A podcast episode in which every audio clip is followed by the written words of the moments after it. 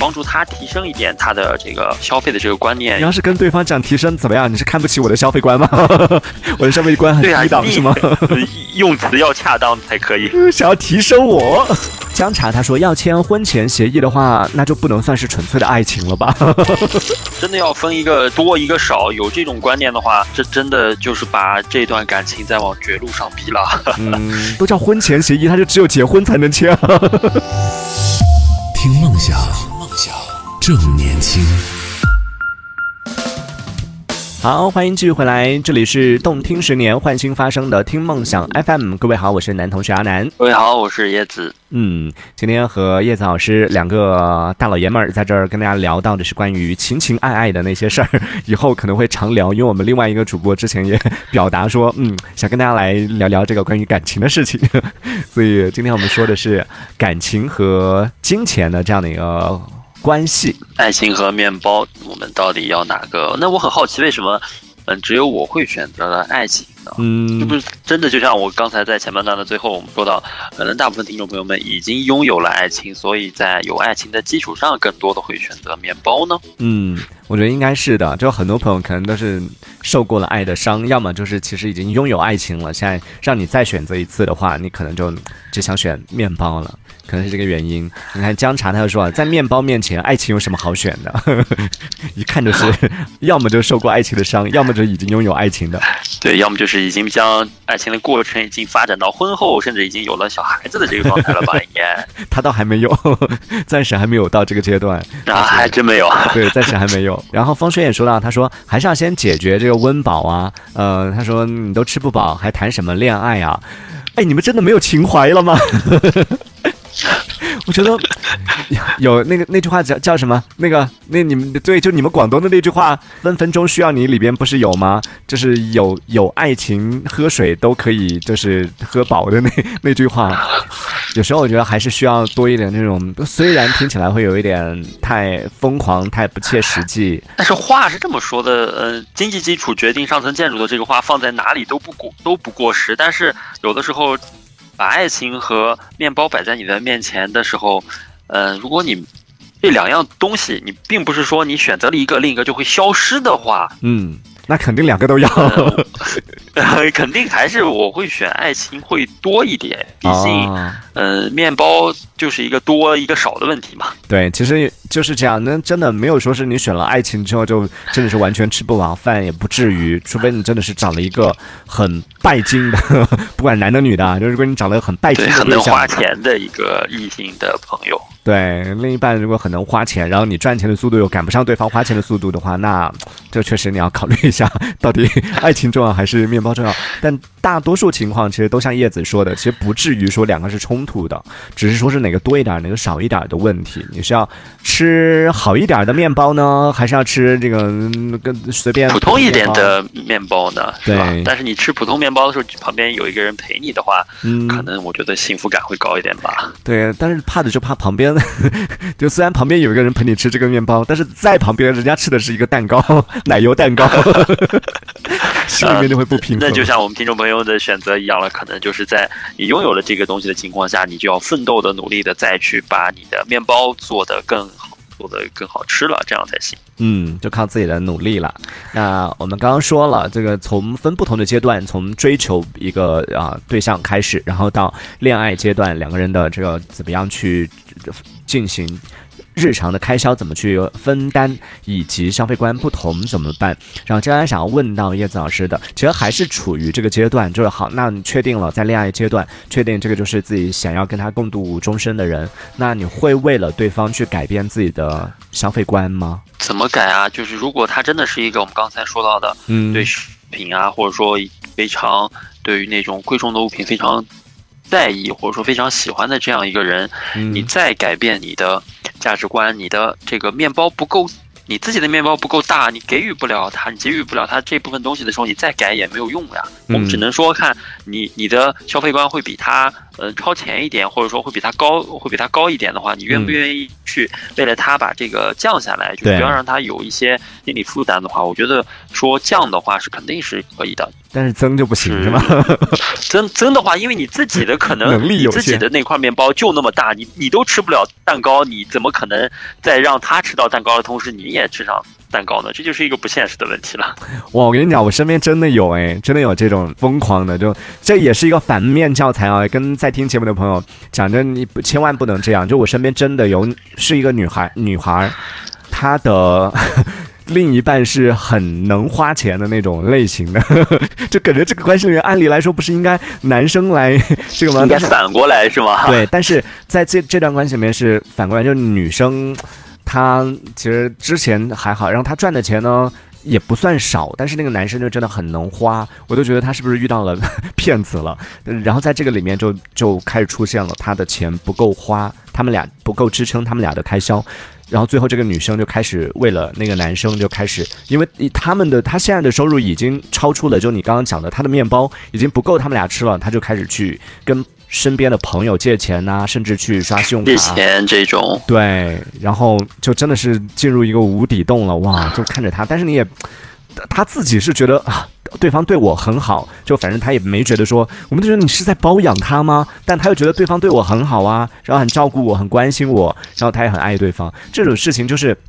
作为旁观者，我们都觉得好像他好像是不对。就如果用对错来说，我们都觉得他好像不对。但是作为当事人来说，他又觉得他就是选择爱情的那个人。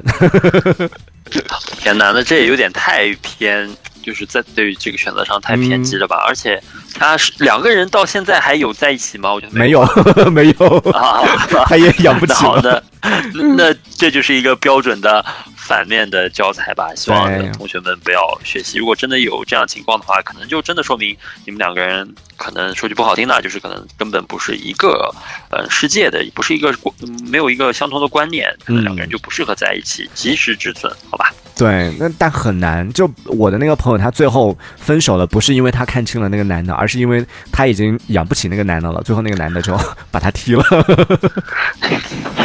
所以他被踢了以后，他还是就想让对方知道，说我可以再努力的，我可以。但是可能我觉得那个男的可能找到更好的人了吧，所以就在在这个里面，我们是觉得挺庆幸的，幸好那个男的最后把他踢了，不然觉得他自己也挺痛苦的。但他现在很好，他现在过得很幸福。所以，就通过这个案例，也是告诉大家，我我们刚刚问到这个问题嘛，就是说，在感情里边，就如果是这种遇到了真的是爱情至上的那种情况的话，如果你是面包和爱情，你选了爱情的话，你会不会为了爱情去改变你的消费观？这是一种情况啊，就是会超出自己的消费能力。然后另外一种情况就是叶子老师刚刚讲的这种降低自己的消费能力，这个我也想问问大家，就如果对方是一个很，其实也不一定说是没有钱或者怎么样，只是对方是节省的对，对对很节省的。然后他的这种在观念上啊，这个真的是观念，观念上他就是一个非常非常的不去看电影，然后不在外面吃饭，拒绝所有的这些要花钱的这样的一些东西。跟他在一起之后，你愿意牺牲你的这部分你自己平时可能经常要去看电影啊，经常有娱乐啊这些，你愿意为了对方而改变这部分的消费吗？叶子老师觉得是可以的，是吗？对，我觉得是可以的啊，或或者说你可以带动他，就是往你的方向走一点点，也是可以的。带着他一起去花钱是吗？对对啊，你你毕竟你我们就是比如说嘛，我们刚才提到的那一部分花销，其实也是生活中比较小、比较少的那一部分了。嗯其实可能也根本就不会有什么负担而言，我觉得可以让他一定程度上体验，就是说更方便或者说更快乐的生活的话，以帮助他提升一点他的这个呃对于消费的这个观念，又我们我们不能用提升这个词吧，就说改变一点他的这个消消费观念，又何尝不可呢？是不是？呃对，随时都是你。你要是跟对方讲提升怎么样？你是看不起我的消费观吗？我的消费观很低档是吗？用词要恰当才可以。想要提升我，真的是。雨落他说：“那没关系啊，那以后我看电影我就去找别人看就好了。”哇，你真的胆子大哎！南瓜姑姑也说：“没关系啊，你你结你的，我花我的，那这个日子还过不过了？” 就吃饭也是哦，你在外面吃，然后他一个人在家里面吃吗？就很难做得到。就两个人，其实我们讲的就是说，确实两个人在一起，不管是恋爱也好，婚后也好，很多时候我们是需要相互磨合，然后相互将就、相互包容的，对，相互包容的。但是在这个过程里面，其实还是会有很多，就真的是不可调和的。就像刚刚讲到的，如果你平时是花钱大手大脚的，然后他又是属于那种非常节俭的，你们俩在一起真的很难谁将就谁。你让他像你这样花钱不可能，你变成他那样节俭也很难。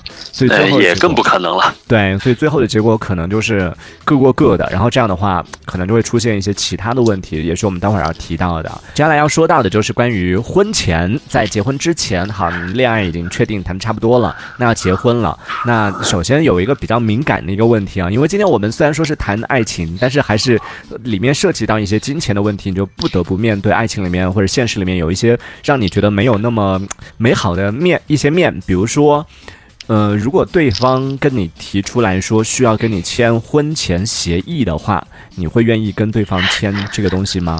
叶子老师，请作答。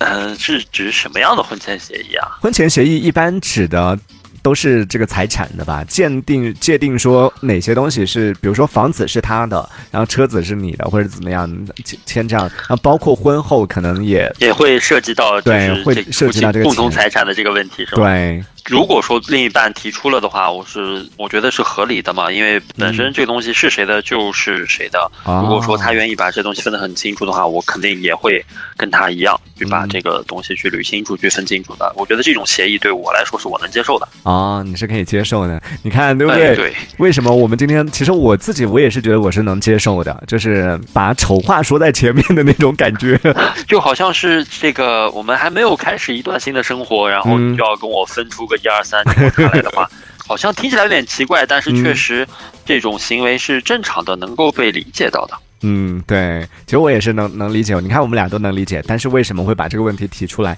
就是因为很多人其实不太能接受这个东西。你看，长了翅膀的鸡，他就说，恋爱和生活是不一样的，恋爱是单方面的妥协啊，单方面的妥协。然后他说，生活在一起就双方需要有一些谅解。然后说到婚前协议呢，他说这就典型的不愿意呀，就对方不愿意跟你过啊，这还干嘛要去签呢？他有这个想法，就说明这个人就是对对方没有信心。啊，为什么要这样想？是你有很多钱吗？然后还有南瓜姑姑也说啊，签婚前协议，那为啥还要结婚呢？那都叫婚前协议，他就只有结婚才能签。我不跟你结婚，我也不能跟你签。我跟阿南，我们可能是站在一个男生的角度上，更多的是可能我们是女生提出来了，然后我们嗯要选择去接受还是不接受的这个东西上，我们有诸多的考虑，肯定要去接受的嘛。但是如果真一个我们是一个女生，你的呃男朋友，你未来的另一半，在婚前跟你提出来这样一个问题的话，如果我是女生，我真的会很伤心，很伤心的，因为我们还没有开始，你就要想结束的事事情了，我是很伤心的。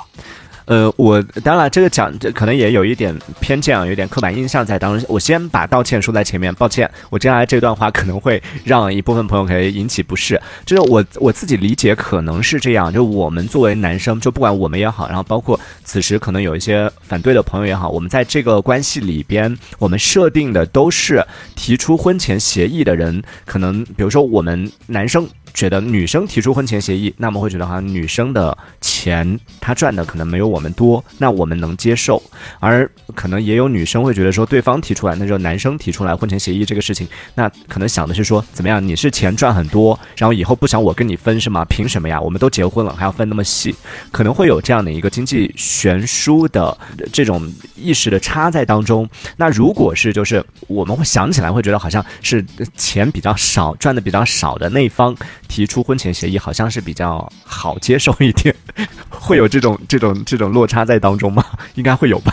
我觉得这个可能没有考虑到这么多吧。嗯，就是真的要分一个一个多一个少，有这种观念的话，嗯，这真的就是把这段感情再往绝路上逼了。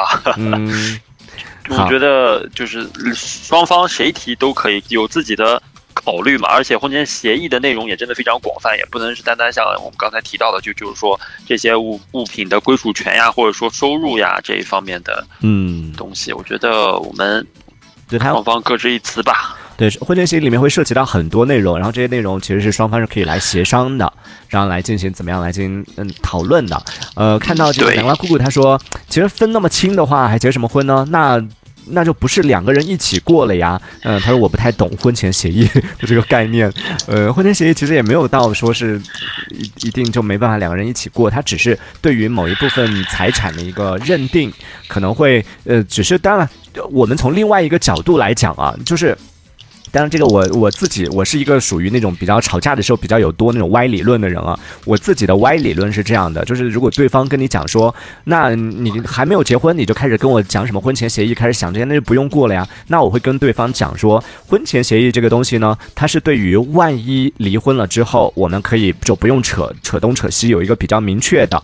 直接按协议来，哪部分怎么分怎么分就很好了，就按这个协议走。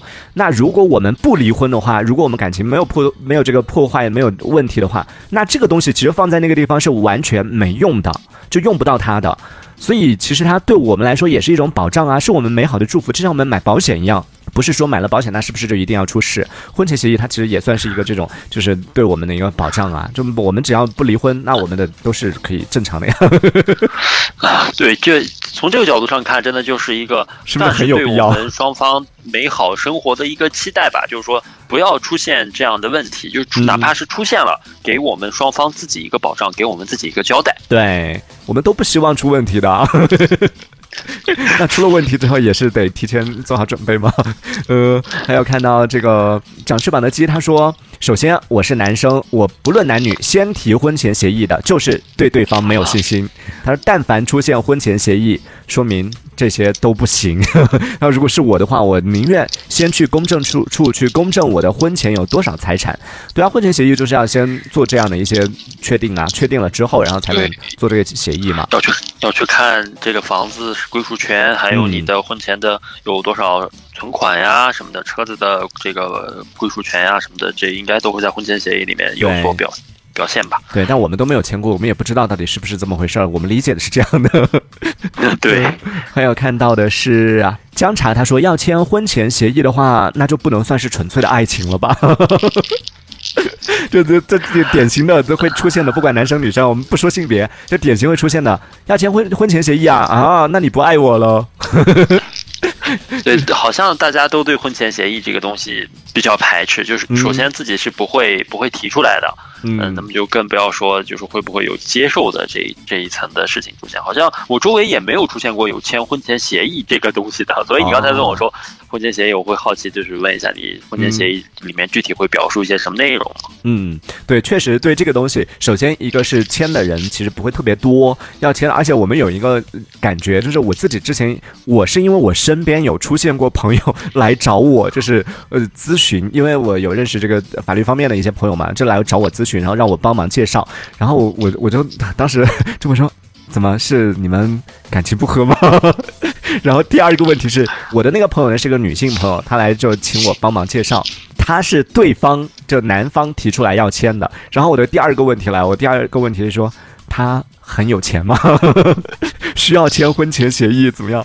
后来发现其实并没有。就首先第一，他们感情很好；第二，也不是他们其实也没有很多钱，他们签这个也纯粹就双方都对这个事情是达成共识，觉得说 OK 没问题，那可以来做这样的一个一个。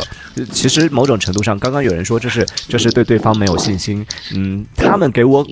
他们表现出来，我所接收到反倒是，其实他们双方都对对方很有信心，所以才签了这样的一个婚前协议，觉得签了其实也无所谓，这也是对对方都好嘛。这个是李牧他说，但是大部分呢都会遇到，就是对都是对婚礼的态度吧，有的觉得说大操大办就是必须有的，然后有的有的人呢又会觉得说，嗯，其实没有这样的必要，就说在分歧上，然后婚其实婚前协议很多人都不会遇到这种问题的。对，遇到的比较少，相对来说，除非你财产很多，还是有这个偏见。一般都不会去签这个婚前协议，这把最多就是房子归你还是归我，这种简单的问题，再没有什么了吧？那接下来问题就是，嗯、婚前一定要有车有房吗？这个其实我们可以换一种问法，就说，呃，我们在婚后可能会出现的一些经济风险，我们提前预判一下。然后很多人想要有车有房，其实也是害怕结了婚之后连房子都没有的话没地方住，所以这个也是可以讨论一下。大家觉得说，哎，结婚这个事情是不是一定要有车有房？叶子老师上次其实表达了呃你的态度，觉得还是应该有的，是吗？对，可能我还是比较偏传统这方面。我觉得嗯两个人既然在一起组成一个新的家庭的话，呃，有一个两个人能够嗯、呃共处的空间、共处的环境是更好的。有嗯买这么一套房，我觉得是必须要有的。那会因为就是嗯没有 这个问题，要问你也不太合适，就会因为没有房而不娶对方吗？这个我觉得现在可能没有房，更多的有的时候会是对方会不会考虑你吧，并不是说你你娶不娶对方的这个问题吧。对对，应该问女生，就如果对方没有房的话，你愿意嫁给他吗？你会嫁吗？对，所以我问到一半，发现哎，这个好像你回答不了了。万一就如果感情走到这一步，到了谈婚论嫁的时候，最后卡在这个地方，说没有房，等有房了再说吧。你会不会？当然我知道你会努力去，但是你会不会有点受伤？最后败在这个买房这个事情上？我觉得不会，因为嗯每个人的父母都想让自己的孩子过上更好的生活。那么，嗯，在你无依无靠，在你什么都没有的情况下，嗯，他要把他的女儿或者说他的儿子，就是说交给你的话，呃，你必须要有这样一个保证吧，算是让双方父母都放心的这样一个，呃，必须的物质条件。嗯，哇！我在听叶子老师讲这一段的时候，整个人都不灵不灵不灵在发光哎。他头上还会有光圈在的时候。对我哇，就觉得好好 man 哦，瞬间觉得，嗯、那我我们来看一下女同学们都怎么来看待这个问题。我好想知道女同学是什么样的看法，我看不到。女生可以积极的来互动一下，说一说你们觉得如果对方没有房的情况下，你会嫁给对方吗？首先是南瓜姑姑，她说，嗯，首先我自己是要有的，还没有考虑到男方，男方有没有无所谓，反正我是要有的。哎，这个我觉得这个很好，就对于男生来说压力也稍微小一点。但是男生不是说是住你的房，而是说是稍微会松一口气吧。没关系，我老婆有。还有长翅膀的鸡，他说，其实这个不论是男方还是女方，就从哪个角度来说，都是必要的，就都是需要有房的。南瓜姑姑也说，负一 都觉得还是要有，是吗？不光是我觉得房这个问题，从现在的这个生活发展上来讲，车嗯有的时候也是成为一个生活当中的必需品了。嗯哪怕就是说，如果像刚才南瓜姑姑说到的，他要有房，那么如果嗯、呃你的房作为婚房的话，我相信男方就一定会去用他的这个金资金吧来买一辆车，然后让两个人的生活的幸福指数有一个更大的提高啊。嗯，那就可以买个保时捷，是吗？那保时捷太过分了吧？保时捷。对啊，把买房的钱就直接拿来买车好了，反正你有房了，我们就不用再买一套了。南瓜姑姑马上出来打脸他，不，我的房子是我自己的，你不要惦记。你给我去买你自己的去，我的婚房是婚房是婚房，我的是我的，我的是吵架的时候我可以有地方回是吗？呃，干嘛？所所以现在还是要求咱们的呃男同学们要去买房啦，快把这件事情提上议程吧。哦，我觉得突然间有点，怎么觉得男生压力好大哦？女生的房可以是自己的，男生的房就得是婚房。我的房也是我自己的，要婚房，我们结了婚以后一起努力赚，好不好？结了婚以后，你住你那儿，我住我那儿，等 我们赚到一套婚房，又在同居。好，那我们这一趴暂时先聊到这里，稍作休息。也提醒大家，我们今天聊到是关于爱情和面包的一个话题。我们今天是真的是顺着这个从无到有的过程啊，从没有女朋友，然后到有了女朋友，然后到准备结婚了。待会儿我们最后一趴要回来聊到的就是结了婚之后，婚后存在的一些问题就更多了。我不确定在听节目的朋友就结了婚的朋友有多少。那如果婚过的朋友呢，可以来讲一讲说婚后都有哪些让你们烦恼的一些和钱相关的问题，可以让我们提前来预判一下，然后提前学习一下，规避一下。对对，跟我给我们两个还没有结婚的人说一说你们的经验吧。嗯，好，那我们也稍作休息，在下半段的节目当中继续回来聊，一会儿见喽。好，我们一会儿见。听梦想，听梦想 FM，听梦想，听梦想正年轻。正年轻。